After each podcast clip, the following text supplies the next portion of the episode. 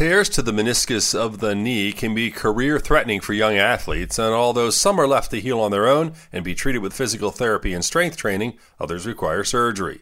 But these tears are relatively common as people age as a result of wear and tear. But in the case of older people, surgery is often not the desirable option because of risks and the fact that aggressive competitive exercise might not be a part of daily life.